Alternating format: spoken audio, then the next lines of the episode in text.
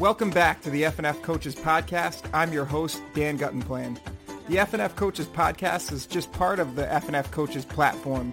Visit fnfcoaches.com to see all of our content offerings from daily features, videos, and our more recent digital publications.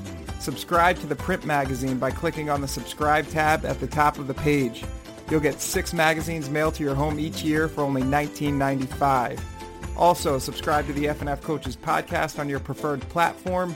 We're on Spotify, iTunes, Google Play, and TuneIn. Our guest today is Cincinnati St. Xavier head coach Steve Specht. Coach Specht has been the coach at St. Xavier for 18 seasons, leading the team to three state championships. He is a 2012 recipient of the NFL's Don Shula National High School Coach of the Year Award. Coach Specht recently published a book, Fourth and Redemption, Faith, Football, and the Journey Down the Long Blue Line. The book shares the story of the 2016 season when Specht's squad, decimated by injury and a 5 and 5 start to the season, went on to win a state championship. I was just saying before we jumped on here, I just received a copy of your book last night and uh, really looking forward to reading it. Congratulations on publishing it. Now, as you talk, as as we do look into culture building, what I found uh, when I read your chapter on it is you focus a lot on two coaches who are known for establishing winner, winning cultures, and that's Bill Belichick and John Wooden. Um, how has your coaching been influenced by each of those coaches? Those are guys that I've studied over my career, and I think it always comes back. They call it the process. I call it adhering the mission. You follow that mission. You don't make exceptions to the mission. I think when guys start making exceptions – to what their mission is, they no longer have a positive culture, in my opinion.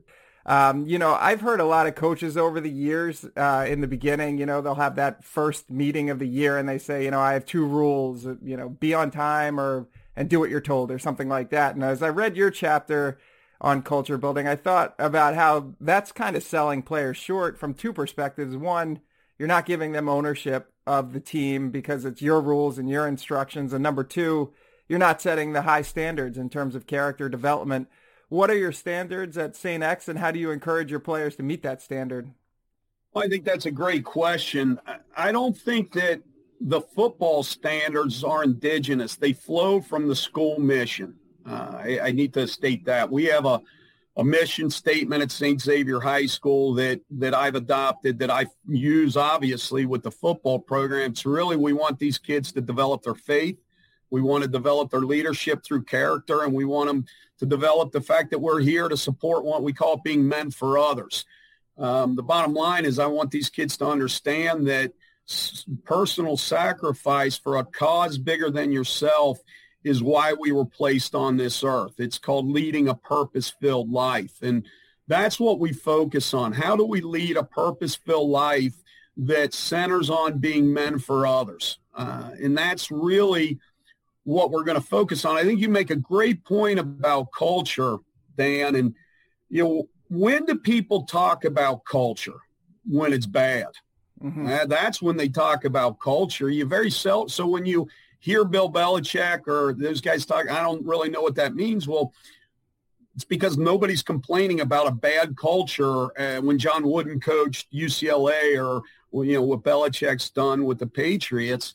So in I think adhering to those those principles and the missions important. But a bigger point that you made that I'll draw attention to is at the beginning of every year, I, I meet with our senior class and our captains in particular, and I make sure they understand. I tell them, look, I was asked to steward this program. So it's my program, but this is not my team. It's your team. So since it's your team, you need to police it. If you police it, we're going to have a pretty good team. We'll have a pretty good season. If I police it, it becomes my team. And if it's my team, we're not going to be very good. And I think that gets back to the culture of these kids holding one another accountable. Um, I'm not a, like you said, I, I don't like rules. Um, I like mission. This is the mission. And if you guys hold one another accountable to the mission, then we're going to be fine. But if I have to come in and I have to start levying, uh, you know, discipline because guys aren't adhering to the mission, you you don't care, and that's that's when it falls apart. So the key for us is to continue to build that mission within the kids. Let they let them take ownership. Let them have faith in the system. Develop their leadership in controlling that and holding one another accountable.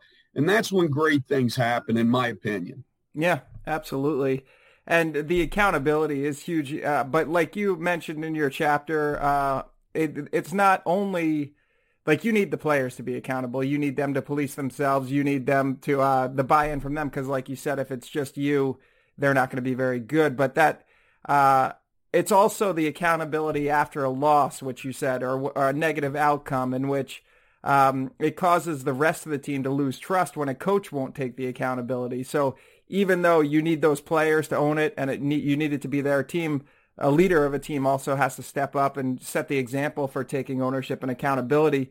And why why do you think it is so important uh, post game? Because it's an easy thing to do. It might not be um, it might not be the the natural thing to do to point fingers after a negative outcome, but it's probably the easiest where you say, "Hey, it's not my fault. You know, we didn't have a great week of practice because of the coach," or "Hey, you know, this guy didn't cover his assignment and that's why that play went wrong." But why do you think it's so important for the coach to set that example that, you know, after a loss, even, you know, if the blame is all goes everywhere, you take it upon yourself first? Well, there's a few things, and that's a great question, Dan. I don't care who you study or what, if you're looking to try to develop culture and you start reading up on some of the great, great organizations in the history of man, it all starts with trust.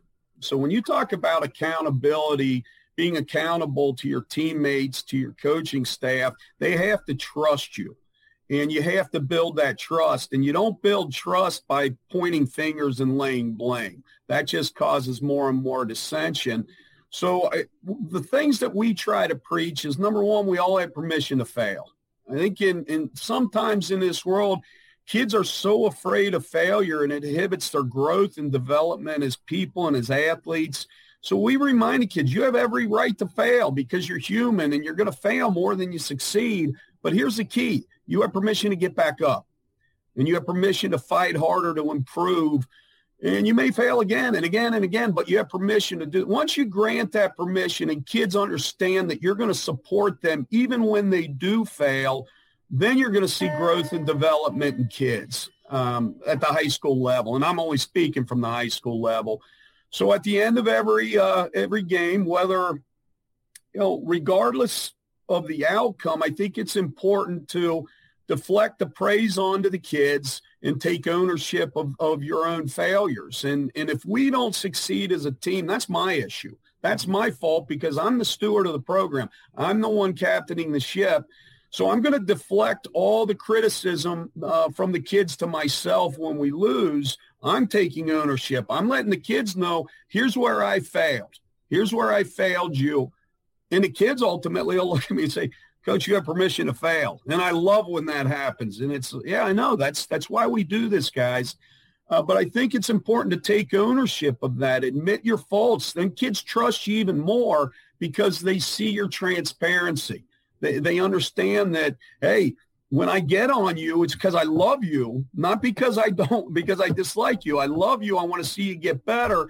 And I'm going to coach you hard, uh, but I'm also going to support you and I'm going to have your back regardless of what happens. Mm-hmm.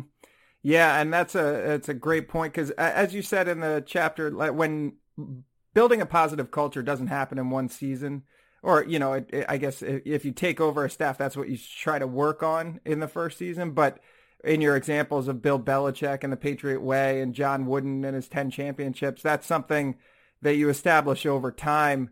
Um, and you had been at St. X, you know, from 2003 was your first season there. And So there were a good 15 years uh, almost before that 2016 season. And I want to kind of get into that season because that's what the book's all about in what ways um, was building a positive culture important to that season? And when, at what point in the season did you start to get a sense that that team had the right culture? Well, I think it's important to note, Dan, I've been the head coach at St. X. My first season was 04. I'm a 1986 graduate, and I started coaching for my mentor, Steve. Uh, Steve Rasso was a head coach back in 1996. So, so I've been a part of, we call it the long blue line at St. X, So the mission was established a long, long, long time ago. So uh, what I talk to the kids when I say rules, we have one rule and it better look right. That's the rule. And we always harp on, don't tell me what you're going to do, show me.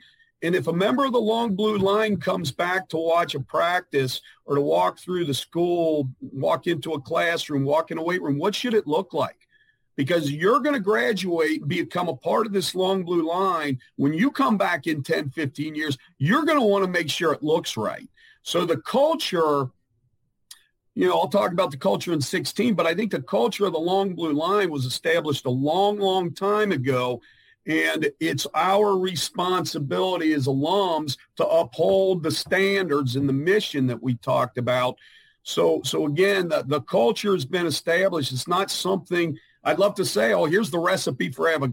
No, the culture was already established here. I just didn't want to screw it up. Mm-hmm. So that's why you study guys and you add certain things.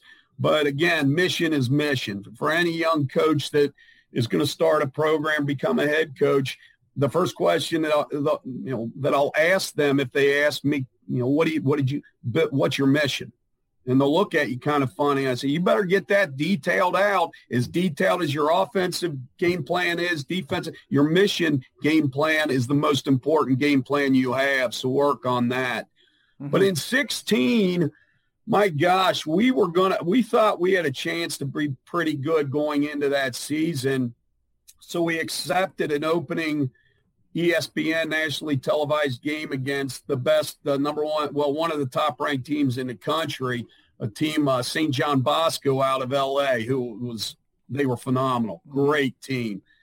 And um, we had a left tackle, Matt Bockhorst, that's now at, at Clemson won a national championship with him. Matty was 6'4", 2 or 6'4", 305 pounds. Great player. Um, we had a left guard next to him, Dominic Altamari, was six foot six, 315 pounds. Great when he's out of Indiana University now. Great player. Well, even before the season started, uh, Dominic tore his ACL at a camp, uh, a recruiting camp. Matthew tore his ACL at the Nike Combine. So all of a sudden we're looking around. We just lost, what, uh, 12 feet, mm-hmm. 15 inches, you know, 12 feet, 12 inches and 600 plus pounds off the left side of our line. Um, and, and, it just snowballed from there. Our right guard tore his labrum the first day of camp. So he was out. Sean Clifford, the quarterback at Penn State, was our quarterback that year. And Sean went down with a foot injury in a preseason game. It was just – I can't remember how many injuries we had going into that season, but it was getting so bad we had to adopt a mantra: let the dead uh, clear the mechanism and let the dead bury the dead. You know, we got to move on with life, guys. And we went and got run ruled by that Bosco team. They kicked the crap out of us on national TV as a running clock in the second half. And I just looked at these kids and after the game, we went back into the locker room. We talked about life. You know, somebody made a comment that life wasn't fair on the sideline and I lost it in the, in the locker room. I had some fierce dialogue with the kids and uh, I just told them, I said, life is the most fair thing we have. It gives us the same amount of, you know, minutes in a minutes in an hour, number of hours in a, in a day, days in a, we all get the same amount. What are we going to do with that? And when you talk about culture kicking in, that's when you have to think about what does it look like? How do we deal with all of these disappointments of all these injuries and getting embarrassed on national television? What is it, you know, are we supposed to lay down and, and say, poor me and life's not fair? Are we going to say, this is what we are, let's attack it? And the kids did that. They never quit. And as the year rolled on, I saw him getting better and better, and we had young guys stepping up and developing, and and it looked right. Dan is the thing; it was really starting to look right. And as you mentioned, we finished the regular season five and five. We snuck into the playoffs, and we ran off five wins, three in overtime, in the state championship in double overtime. It was just a great character study of kids that dealt with disappointment that weathered the rages of the God, the adversities that set in, and they never gave up and they never quit. And they were able to accomplish something no team has ever done in the state of Ohio, and that's go average five and five in a regular season, Division One, and win a big school state championship. Yeah, that's incredible. Uh, you've said a few times, and you you have it in the chapter that I read. What what should it look like? In in the chapter, you say, you know, if if someone an alum were were to walk into the school and walk into a classroom and see somebody on the football team, what should it look like? He should be paying attention. He should be asking questions. He should be engaged. Uh, what what do you do you lay out a framework of what it should look like if you encounter a football player in you know the weight room out on the practice field and and what should it look like in those different areas of uh, of the football program I'm sorry, I missed the question. What what what should it look like? Yeah, like what should it look like if you were to walk into a classroom and see a, a, a person on the football team? What should it look like in the weight room? Like, do you, you ha- do you have a framework that you tell the guys this is what it should look like? Well, I think that's, I think the kids can answer that themselves. Is the thing if I walked into a classroom, what I'm going to look for, unless the teacher seats them alphabetically, if they have a seating chart if they get to pick their seat, they better be in the front. Mm-hmm. I don't want them in the back where they can screw around. I want them in the front. I want them engaged. I want them raising their hand. I want them asking questions. Um, I don't want them to be a wallflower. Now, some of our kids are very introverted and they're not going to ask a lot of questions. Well, I better see you paying attention then, mm-hmm. which is fine. Um, but but it better look the way it should. If I walked in and saw one of my players sitting in the back on their phone, texting their girlfriend, or screwing around with another student, uh, that's a problem. That's a major problem. And I won't even yell at the kid. I'll bring it up. I'll name the person and I'm going to say, all the kids that were in that class with him, why didn't you address this? You know what it's supposed to look like. Getting back to if they police themselves, we've got something important here. So a lot of times I draw attention to the guys that didn't do the right thing, that they weren't doing the wrong thing, but they didn't take that extra step to go above and beyond and do the hard thing, which is the right, you know, what's the, the quote, there's never a, a wrong time to do the right thing. There's never a right time to do the wrong thing. I think that's a Lou Holtz statement. Mm-hmm. But, but that's kind of the classroom in the weight room, we're always looking for incredible effort. We want to see guys spotting one another and giving great support to them.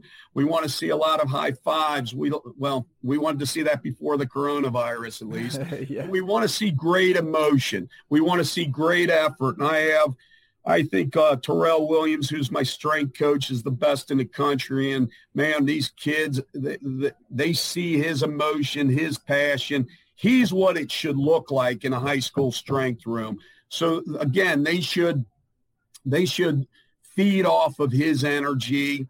And then on the practice field, I want to see guys doing the same thing. I want to see you know movement. I want to see we jog on the field. You know, we walk to class, we jog on the field is one of the things we love to say. And I want to see just great energy and great effort, regardless of what your role is. If you're a scout team offensive lineman, you better be the best scout team offensive lineman you can. Execute the card that you're reading. And if you're our touchdown maker, I better see you running crisp, precise routes and finishing. Um, Liam Clifford, who's Sean Clifford's younger brother that's committed to Penn State, he's a senior wide receiver for us. He is the epitome of what it should look like in a practice. And when your best player is also your hardest worker, is also demonstrating what it should look like, you've got a chance to be pretty special. Yeah. That reminds me of uh, I don't know if you have ever watched. Um, it's an HBO show, uh, and uh, it's Hard Knocks. It's basically they follow an NFL team through training camp.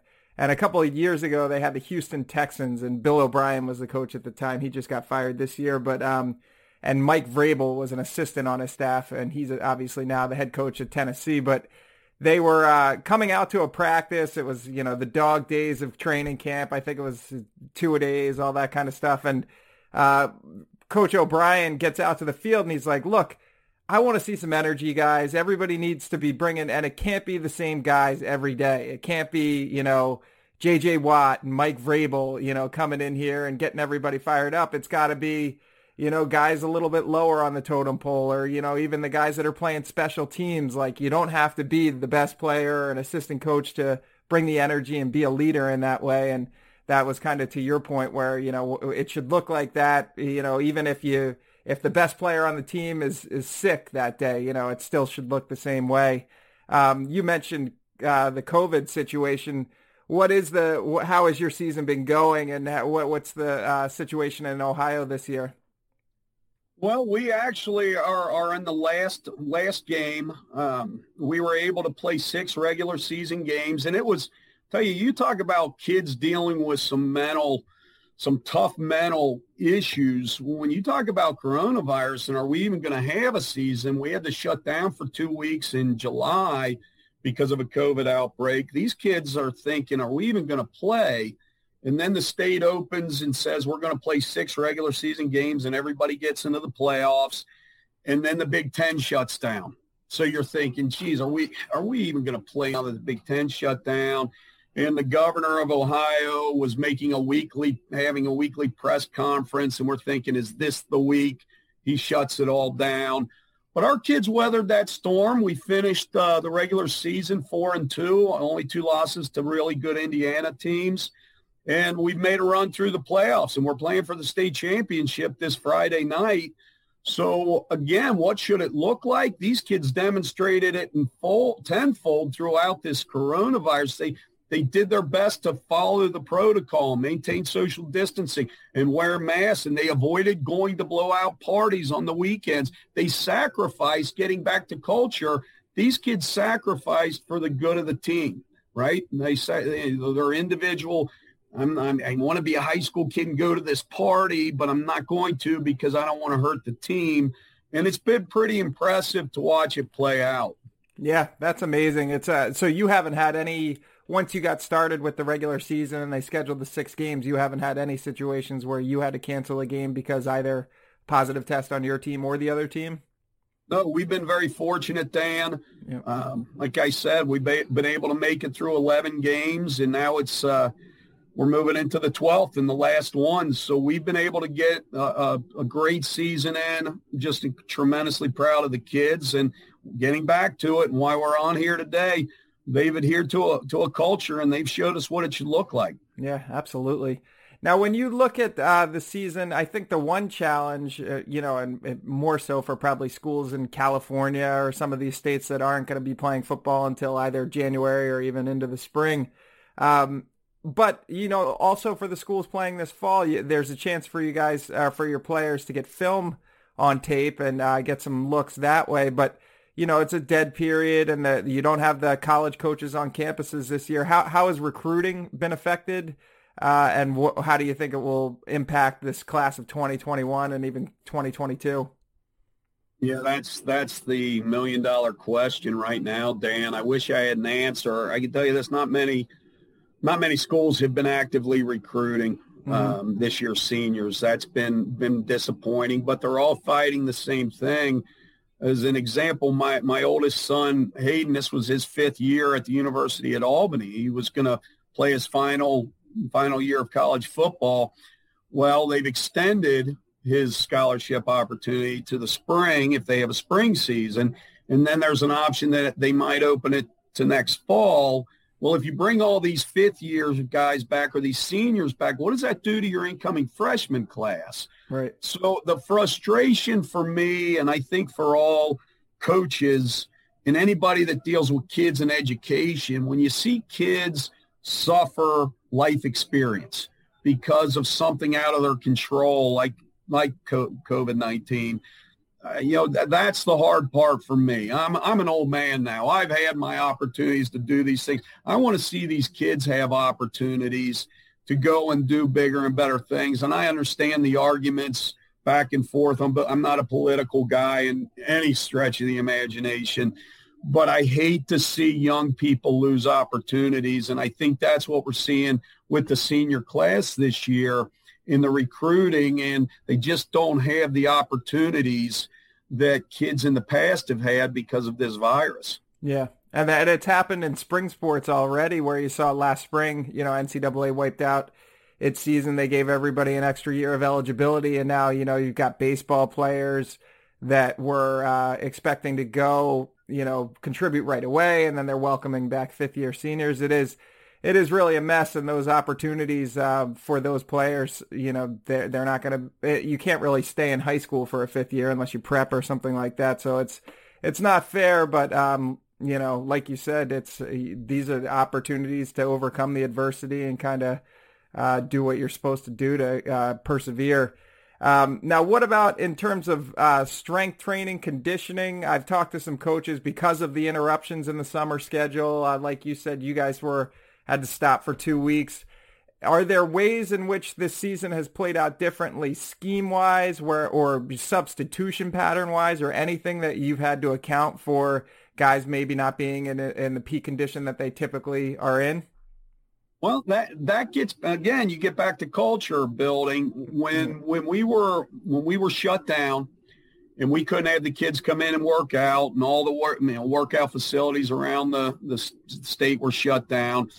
Um, we would do a lot of Zoom conferences with with the team, and the one question was, are you holding one another accountable to your workouts? Mm-hmm. And what does that look like? And what about the kids that don't have access to equipment? How can we help them out? And the kids did a great job with that. We would send them a workout program. We'd send them a running program. And the reality was we had to rely on them to be committed to what we were sending them. And to their credit, they were. We never had issue. We never had an issue with our, our physical training. When these kids got back, they were in tremendous shape. Um, and again, it gets back to the fact that they, they held one another accountable to the workout plan. Mm-hmm. Now, I know, um, like I had mentioned earlier, Urban Meyer, he did the foreword to this book. Now, I, you know, I would imagine you publish a book like that, that's, you know, years in, in, in the making and, you know, you have to find a publisher to do it for you. It's obviously a huge accomplishment. Do you hear from, you know, other coaches around the country, you know, including Coach Meyer or other coaches who say, hey, this is a great book. I've, I've, I've gotten a chance to read it or just congratulations on doing it. Is there a kind of an outpouring of support afterwards? Well, we actually we just published it. Oh, it, oh, okay. it just came out, and I, and I, wrote it over the over the lockdown. Oh, so wow. it was a cra- crazy deal. I hooked up. I, am in. I, I raised money for for St. X, and I was supposed to go out to L.A. And uh, I couldn't go out there, so I called one of our one of our alums, Dan Weber, who lived out there, who wrote for Southern California Football, USCFootball.com and Dan's a 1960 graduate, and I, I ran the idea by him. And he said, I'd love to help you with it. He's a career sports writer. So for three months, he and I grinded on this book and we just published it. It, it literally just came out. So Coach Meyer obviously sent Coach Meyer, uh, sent Urban a copy and uh, I interviewed him. Uh, there's a chapter before the chapter on culture where I interview Urban and it's pretty interesting study on the pressure associated with coaching. Yeah. Uh, but he was he gave me you know hour and a half, two hours of his time to talk through it, answered some some tough questions, was very honest. Uh, so, but we're just now getting the book out. I sent you one, obviously. I'm going to, uh, we're sending them out to different people around the country just to try to try to draw interest because I do think it's a universal. I think the themes are all universal. I think any high school program, uh, college program, even the NFL, I think there's a lot to be taken away from it. Yeah, absolutely. I've actually, um, I saw you speak, uh, it was probably, you know, two years ago, three years ago, maybe at the USA Football National Conference in Orlando. And uh, it was a great, I think it was about culture. Is, do, do you do speeches about culture at those types of conferences?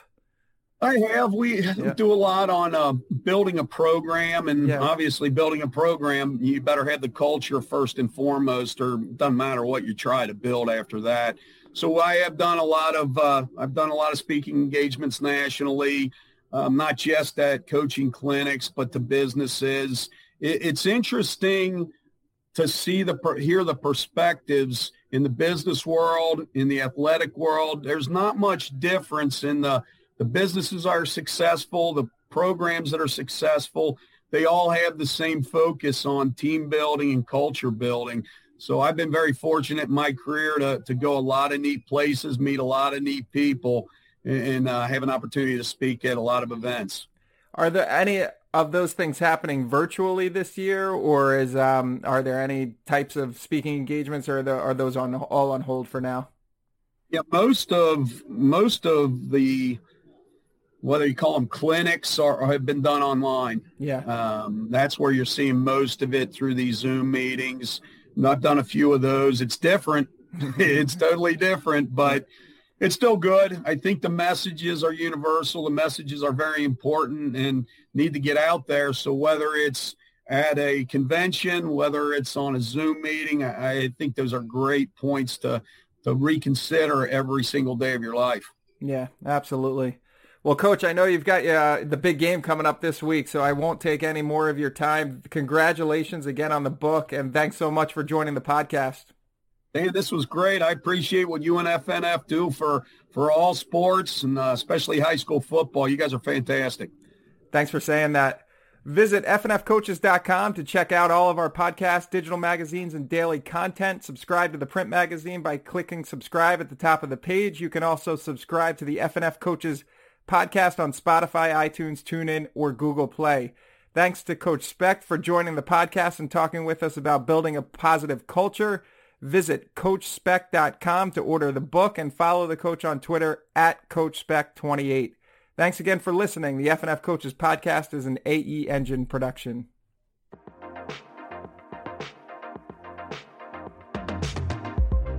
Eric Estep here. This episode is brought to you by Forney Industries. Get it done with green. Forney offers a full line of welding and plasma cutting machines, metalworking accessories, and more. For do-it-yourselfers all the way to professional metalworkers, Forney has everything you need for your next project. Shop Forney's top of the line products at forneyind.com. That's Forney, F O R N E Y, ind, I N D.com, or at an authorized Forney dealer near you.